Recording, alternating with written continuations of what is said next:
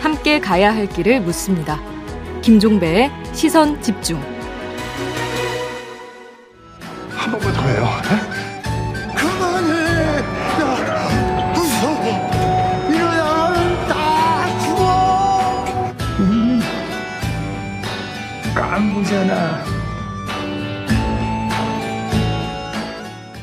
네, 뭐 이제 설명도 필요 없을 것 같은데요. 워낙 유명해져가지고 오징어 게임에서 깐부 할아버지로 인기를 모은 배우 오영수 씨 목소리 들으셨는데요. 오영수 씨가 미국 골든글러브 나무 조연상을 수상을 했습니다. 경사가 또 하나가 추가가 된 건데요. 저희 시선 집중 토요일 코너죠. 토닥토담을 꾸며주고 있는 윤성은 영화평론가와 함께 배우 오영수 씨의 수상 소식과 그 의미 짚어보도록 하겠습니다. 어서 오세요. 안녕하십니까. 네.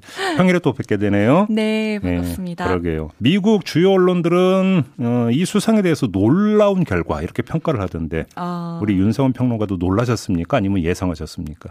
솔직히 이제 어, 이후에 조금 더 자세히 이야기하겠지만 음. 저는 오히려 작품상을 많이 기대를 했었고요. 오호. 네. 배우상을 받는 건 조금 어렵지만 음. 주연상과 조연상 이제 두 개의 부문의 후보에 올랐었는데 음. 조연상 가능성이 더 많다고 생각은 했었죠. 오 그래요? 네, 하지만 어쨌든 별로 적중률은 좋지 않았습니다. 네. 가장 가능성 높은 건 작품상으로 받. 그건 좀 이따 여쭤보고. 네, 네. 아무튼 그러면 나무 조연상 수상 그 네. 이유를 어디서 찾아야 될까요? 아무래도 이 오일남이라는 캐릭터가 초반에 등장할 때만 하더라도 좀 나약하고 아무래도 이제 어르신이다 보니까 이제 음. 게임에서 가장 이제 최약자다 이렇게 음. 생각을 하게 만든 다음에 대반전. 네.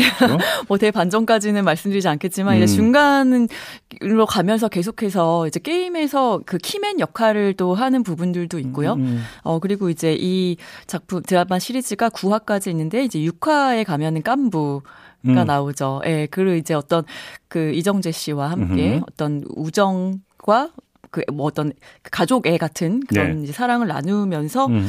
어 보여주는 그 감동적인 씬들이 음. 외국인들에게 굉장히 많이 어필했던 것 같아요. 음. 근데 오영수 씨를 두고 어떤 분은 스님 전문 배우 아. 이렇게 부르기도 하던데 좀 소개 좀 해주세요. 어떤 분이? 네, 일단은 연극에서 극단 활동으로 이제 음. 배우 활동을 시작을 하셨고요. 음. 그리고 많은 뭐 어, 드라마와 영화에도 출연을 하셨었는데 음. 그 다, 음. 영화에서는 특히 좀 단역이 많았었고요. 네. 네, 그 뭐 봄, 여름, 가을, 겨울 그리고 봄이라는 그 김기덕 감독의 영화에서 또 이제 어 좋은 역할을 맡아서 음. 그 열연을 해주시기도 했고 지금까지도 계속 그 연극 무대와 그 뭐 TV 또 영화를 오가면서 활동하시는 음. 분이시죠. 음. 네. 어제 그 뉴스를 보니까 요즘도 지하철 타고 다니신다고 하더라고요. 모자 네. 눌러 쓰고 안경 끼고 마스크를 쓰면 못 알아본다고. 뭐 외국에서는 잘 뭐 그런 사정까지는 잘 모르겠지만 음. 사실 이제 오징어 게임 이후에 뭐 수많은 광고 어, 그리고 뭐 출연 제의를 받았지만 그냥 또 본인이 이때까지 살아오시던 방식대로 살아오시고 아, 다 거절하셨어요. 네, 전부 다 거절하셔가지고 광고를 사실 이제 많은 분들이 그래도 그래도 치킨 광고는 찍어야 되는 거 아니냐 다른 건 몰라도 음, 음, 네 음. 그렇게 이제 말씀들을 하시지만 네. 그럼에도 불구하고 굉장히 이제 자중하고 계신 거죠. 그러니까 윤여정 선생님이랑 굉장히 비슷한 느낌이 많이 드는 게 윤여정 음. 선생님도 이제 상 받으시고 또 엄청난 뭐 출연 제의들이 있었지만은 음. 그냥 스스로 그 거품을 꺼트리겠다. 음. 집에만 있겠다. 음. 약간 이제 이런 식으로 예. 예, 드문불출하셨었던 걸로 알고 있거든요. 음. 네. 광고도 다 거절하셨대요. 아, 네. 그렇습니다. 굉장히 인상적이신가 봅니다. 네. 알겠. 근데 조금 전에 네. 작품상을 사실 기대했다고 말씀하셨잖아요. 네, 네. 왜 그렇게 그러니까 전망을 하셨던 거예요? 어, 그건 뭐 이유는 하나죠. 음. 지금 이제 1년 동안에, 지난 1년 동안에 그 드라마들을 봤을 때, 음. 어, 물론 뭐 우리가 그 지상파에서 볼 수 없었던 작품들도 후보에 올라 있었지만, 음. 그럼에도 불구하고 이렇게 전 세계적으로 어떤 센세이셔널한 작품은 없었으니까요. 우리가 다 확인했지 않았습니까? 네. 혹시 이게 영어권 작품이 아니어서 작품상을 못 탔을까요? 어떻게 보세요? 뭐, 제가 뭐 한국에 있는 일개 영화 평론가로서 음.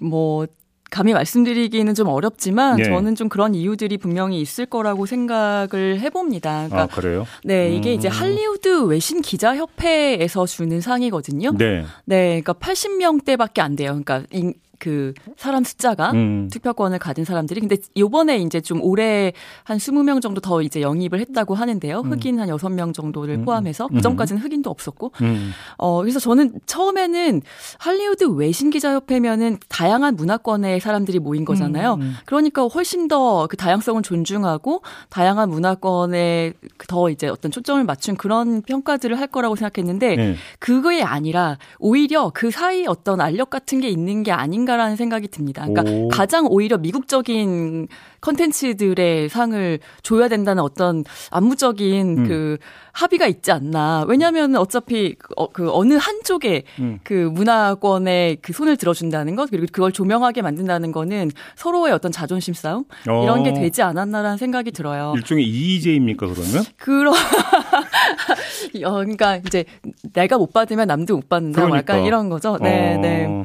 남의 손에 빌려서 저쪽을 견제한다 이런 건가? 네, 물론 어. 이거는 어떤 뭐 수치화 시키거나 데이터화 시킬 수는 음. 없는 거지만 사실 지금까지 결과를 보면 대체적으로 그렇더라고요. 그래서 이번에 보이콧 네. 막그 여러 곳에서 지금 보이콧 선언했던 거잖아요. 그렇죠. 그래서 이제 생중계도 하지 않았었고 예. 사실 이제 우리도 그동안 뭐 아카데미 시상식 전에 뭐 전초전이다 음. 하면서 이제 굉장히 이 음. 시상식에 대한 관심이 높았었고 그리고 예. 굉장히 화려했었죠. 예. 사실상. 예. 그리고 이제 배우들도 다 참석했었고 음. 뭐 하나의 뭐 하나의 기분 좋은 좀 축제처럼 즐기는 음. 모습들도 보였었는데 음. 점점 갈수록 이제 이런 논란들 뭐 음. 인종 뭐 문화에 대한 어 그 논란들이 불거지고 또 자체적으로도 뭐 그 외국어 영화상이라는 것이 뭐 아카데미도 사실 동일한 이름으로 있었습니다마는 음, 음. 그래도 빠르게 이제 변화하는 모습을 보여주는 반면에 음. 어, 계속해서 똑같은 식으로 수상을 그러니까 시상을 해나가고 뭐 그런 모습들에서 많이 실망스러웠죠. 근데 좀 요번에 개선책 좀 발표했다고 하지 않았나요? 어, 그게 이제 아까 말씀드린 대로 음. 이렇게 뭐 어떤 다양한 또 인종을 좀 그 포함한다라는 그런 의미에서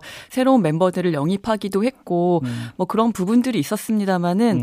저도 저는 이번 결과를 보면서도 그 오징어 게임의 작품상을 주지 않은 걸 보면서 어, 여전히 좀 나 앞으로 가야 될 길이 멀구나 아. 아직도 여전히 배타적이구나라는 생각을 좀 해봤습니다. 아직도 정신 못 차리고 있습니다. 아, 되게 정확하게 말씀하셨는데요. 네. 제가 근데 사실은 어저께 음. 이제 음. 그 어, 그 영화 제작자 한 분을 만나서 얘기를 할 기회가 있었는데, 음. 어, 제가 너무 이제 충격을 받았다. 나는 솔직히 음. 왜 어떻게 오징어 게임을 외면할 수가 있느냐라고 음. 했더니 그분이 더 놀라시면서 너가 정신 이상한 것 같다. 왜 이렇게 현, 세상 물정 모르냐 아, 얘기죠. 그렇죠. 너무 낭만적으로 생각한 어. 것 아니냐. 네. 그렇게 말씀을 하셔서, 네. 어, 사실 이제 그 오영수 배우님이 상을 수상하신 것에 대해서 너무나 축하하고 의미 있는 일이라고 생각을 하면서도 음. 또 굉장히 한편으로는 씁쓸한 기분을 그러니까요. 네, 느꼈습니다. 아무튼 참 근데 이제 오영수 배우로 다시 돌아가면 그한 길을 50년 네. 달려오면 어떤 결과가 기다리고 있는지를 참 보여주는 네. 그런 좋은 사례가 아닌가 싶은 생각이 좀 드는데 마지막으로 네. 이 오영수 배우께서 이제 수상 소감으로 이런 말씀을 하셨더라고요. 이제 세계 속의 우리가 아니고 우리 속의 세계다. 네. 좀 그 이 주최측 이런 데서 좀 이런 현실을 좀 음. 어, 직시했으면 좋겠다. 네. 그런 거 아닙니까? 음, 그러니까 지금 뭐 한국 컨텐츠에 대한 세계적인 시선도 이제 음. 이말 안에 있다고 저는 생각을 음. 했었어요. 네, 그러니까 네. 뭐 우리 컨텐츠가 이렇게까지 주목을 많이 받고 있는데 음. 어 굉장히 좀 어깨가 무겁기도 하죠. 네. 계속 앞으로 나올 시리즈라든가 이런 것들이 음. 뭐 오징어 게임에 비하자면은 또 별로 이렇게 좋지 않은 성과를 낼 수도 있고 음. 어 별로 주목을 못 받을 수도 있고 그럴 때마다 어떻게 대처를 해야 될 것인가. 근데 우리는 지금까지 잘 해왔고 네. 나름대로 우리의 문화를 반영한 우리 음. 정서를 반영한 작품들을 잘 만들어 왔기 때문에 네. 뭐 앞으로도 지금 이렇게 해나가면 너무 이제 글로벌화 뭐 이런 것들을 생각하지 않고 우리 그러니까 해왔던 대로 해 나가면 음. 또 좋은 성과가 있지 않을까 싶습니다. 그래요. 근데 좀 이 질문이 성립이 될까 싶어서 제가 드릴까 말까 고민하다가 네. 드리는데 네, 네. 윤여정 씨가 상을 타셨고 네. 이번에 오영수 씨가 탕을 타셨고 네. 요즘 노익장이라고 표현하면 안 된다고 해요. 베테랑. 베테랑. 그죠. 네. 베테랑. 맞습니다. 이 베테랑들이 이렇게 이제 상을 타는 것을 우연의 일치라고 봐야 되는 겁니까? 어떻게 해석을 해야 되는 걸까요? 사실 이제 뭐 저는 그걸 뭐 이렇게 확대 해석하지 않고 그 음. 그 맡은 캐릭터들이 음. 굉장히 흥미로웠다고 이제 볼수 음. 있는데요. 윤여정 선생님도 그러니까 뭐 코리안 그랜드마로 굉장히 어 음. 좋은 평가를 받았지 않습니까? 근데 음. 요번에 이제 뭐 hippie granddad라고 하더라고요. 음. 네. 그렇게 해서 뭔가 그 우리 어르신들이 보여줄 수 있는 음. 그 노인의 캐릭터가 굉장히 다양했었고 그렇죠. 이때까지 보지 못했었던 캐릭터들이 아니었나. 그렇죠. 네, 그렇게 보고 있습니다. 그러게요. 이 오영수 씨가 수상 소감 가운데 또 이런 말씀을 하셨죠. 생애 처음으로 내가 나에게 괜찮은 놈이야라고 네. 말을 했다고. 그렇죠. 자, 함께 어, 다시 한번 축하를 드리면서 오늘 네. 이야기 좀 마무리하도록 하겠습니다. 고맙습니다. 감사합니다. 네, 윤성은 영화평론가와 함께했습니다.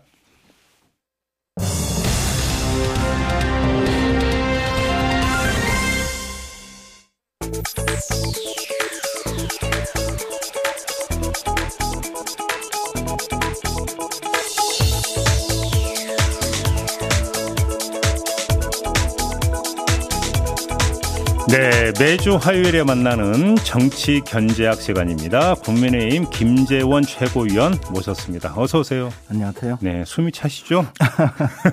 눈길에 오시느라고 고생 많이 하셨습니다. 네. 자, 일단 이전부터 좀 여쭤보고 넘어가야 될 것 같은데요. 이 당협위원장 임명권이 있잖아요. 네.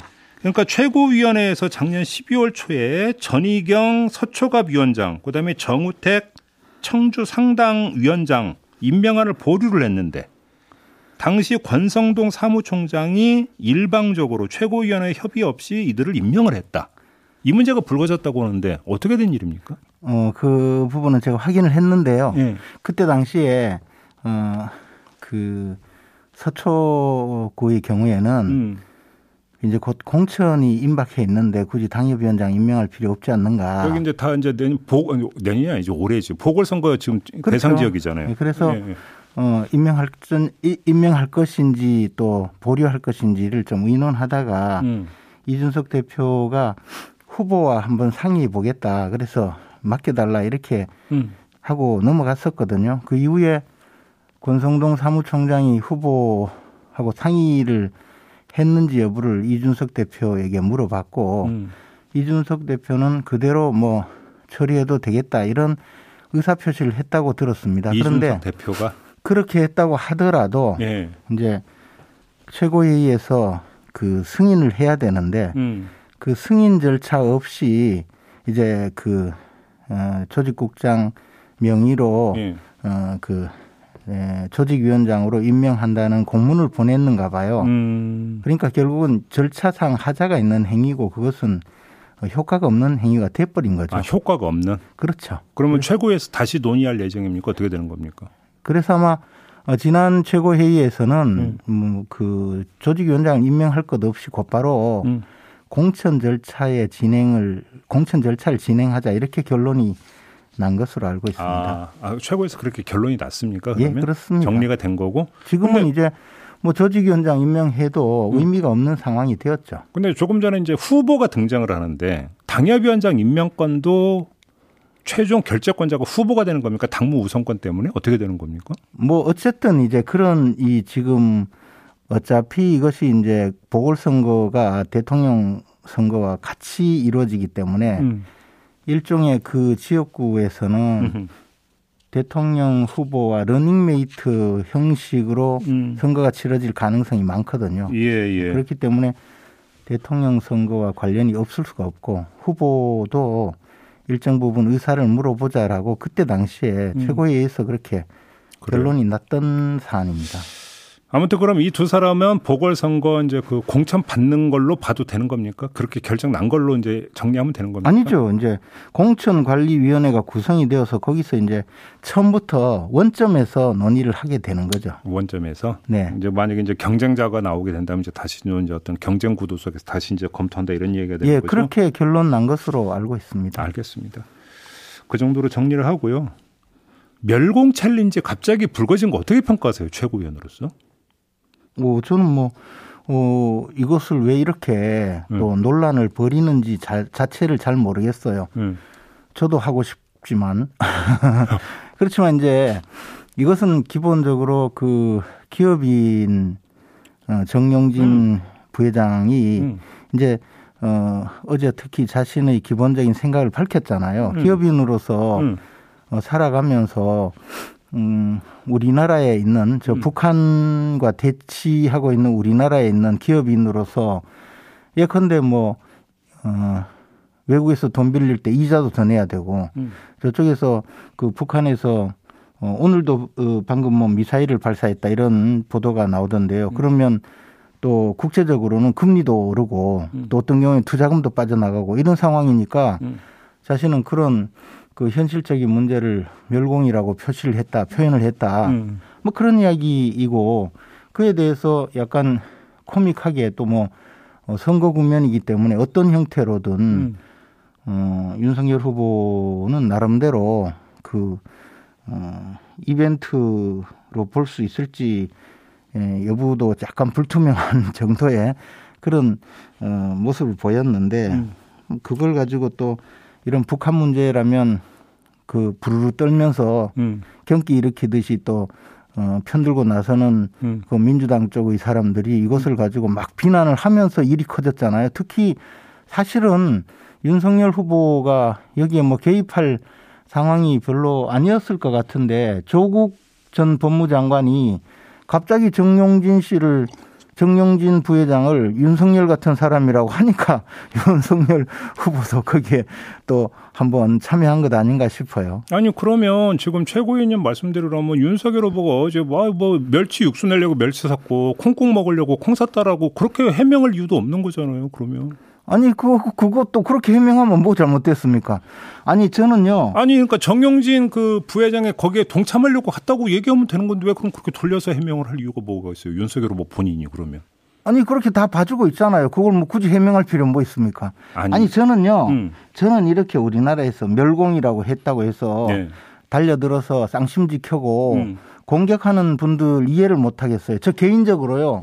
저도 저 제 페이스북에 어제 글을 쓰면서 음. 해시태그를 달아서 멸공이라고 썼는데요. 음. 조금 다른 면은 있지만요. 저도 이 문제에 대해서 좀 굉장히 불편한 감정이 있거든요. 멸공이라고 하는 데 대해서 뭐 달려드는 분들에 대해서. 음. 제가 저 어, 얼마 전에 어, 뭐 공수처나 이런 쪽에서 그 에, 전화 조회하고 음. 어, 뒷조사한 데 대해서 많은 사람들이 분노하고 야당 정치인들 뒷조사했다고 막 항의를 하고 했잖아요. 네.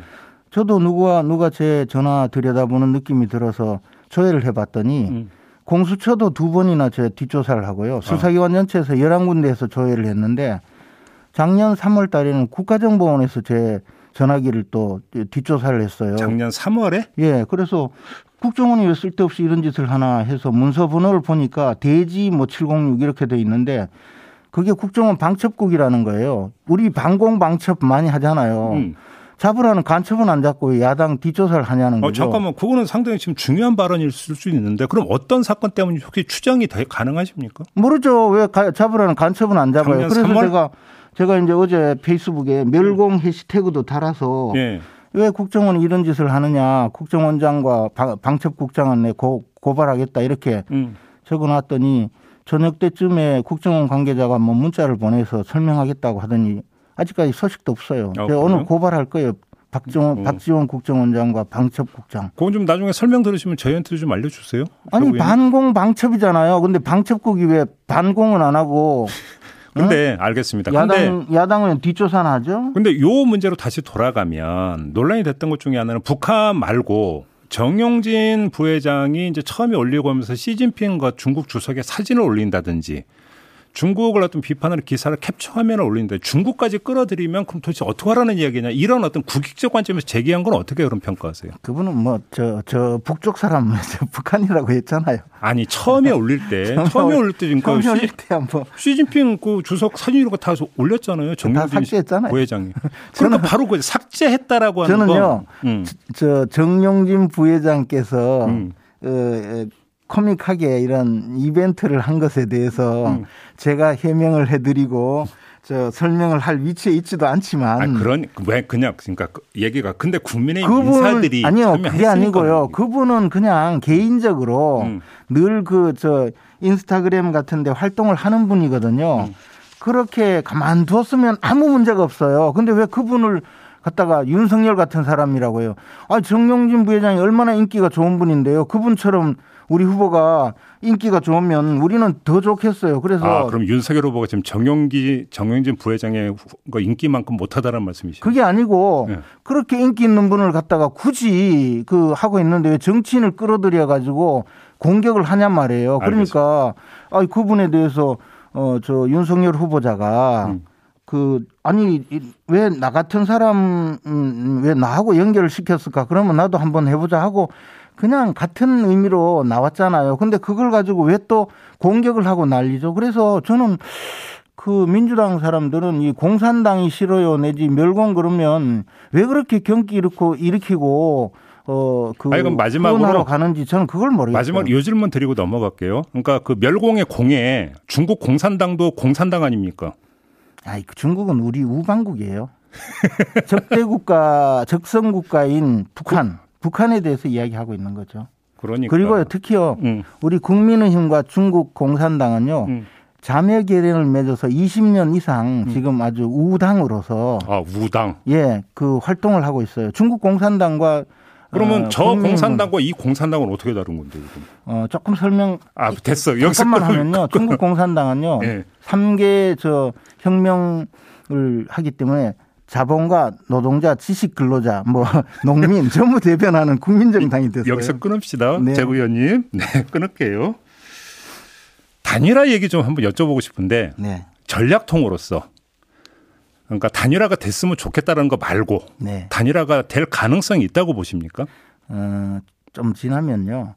국민들 특히 정권 교체를 위해서 단일화를 해야 된다는 압박이 굉장히 커질 가능성이 있어요. 그래서 우리 그 입장에서는 음. 사실은 단일화 필요 없이 압도적으로 정권 교체를 할수 음. 있는 음. 힘을 보여주는 것이 지금 음. 지금 우리가 저 나갈 방향이고 시, 실제로 그렇게 가고 있어요. 음. 아니 국민들 입장에서는 정권 교체를 확실히 하기 위해서는 야권은 전부 단일화를 해라라는 어, 바램이지만 그런 바램은 사실은 정권 교체에 대한 걱정이 많이 있기 때문에 하시는 말씀들이거든요. 음. 그런 걱정을 하실 필요 없이 우리가 우리 윤석열 후보자의 어. 그 진면목을 보여주고 네. 그러니까. 어, 이재명 후보자보다는 압도적으로 앞설 수 있는 어, 그런 위치를 점하는 것이 지금 현재 우리의 목표이자 방향이에요. 지금 그럼 지지율 추이는 어떻게 지금 분석하고 계세요?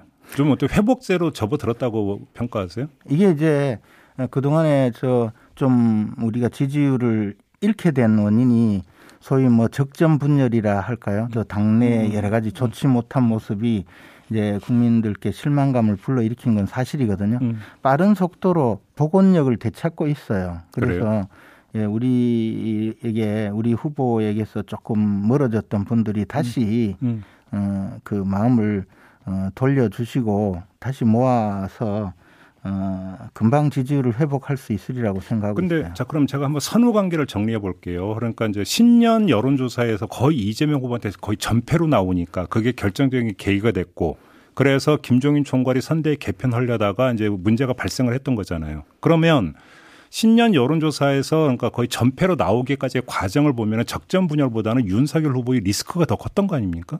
음 그런 그런 여러 가지 이야기도 그 음. 앞에 음. 상당히 많은 음, 아, 또그 그 전사 예, 또 적정 분열이 음. 많았고 음. 그러한 적정 분열 내지 내부 총질에 의해서 음, 사실 후보가 제대로 어, 윤석열 다운 진면목을 보일 수가 없었고 그 지지율 저하에 대해서 또 연쇄 반응이 일어나고 그래서 또 분열이 가속화되고 해서 어, 그 해결을 사실 좀 극약 처방을 한 것이죠. 알겠습니다. 시간이 1분 정도밖에 없어 짧게 답 변 부탁드리겠는데 적정 분열 이제 그 말씀하시니까 그 이준석 대표가 좀 떠오르는 측면도 있는데요.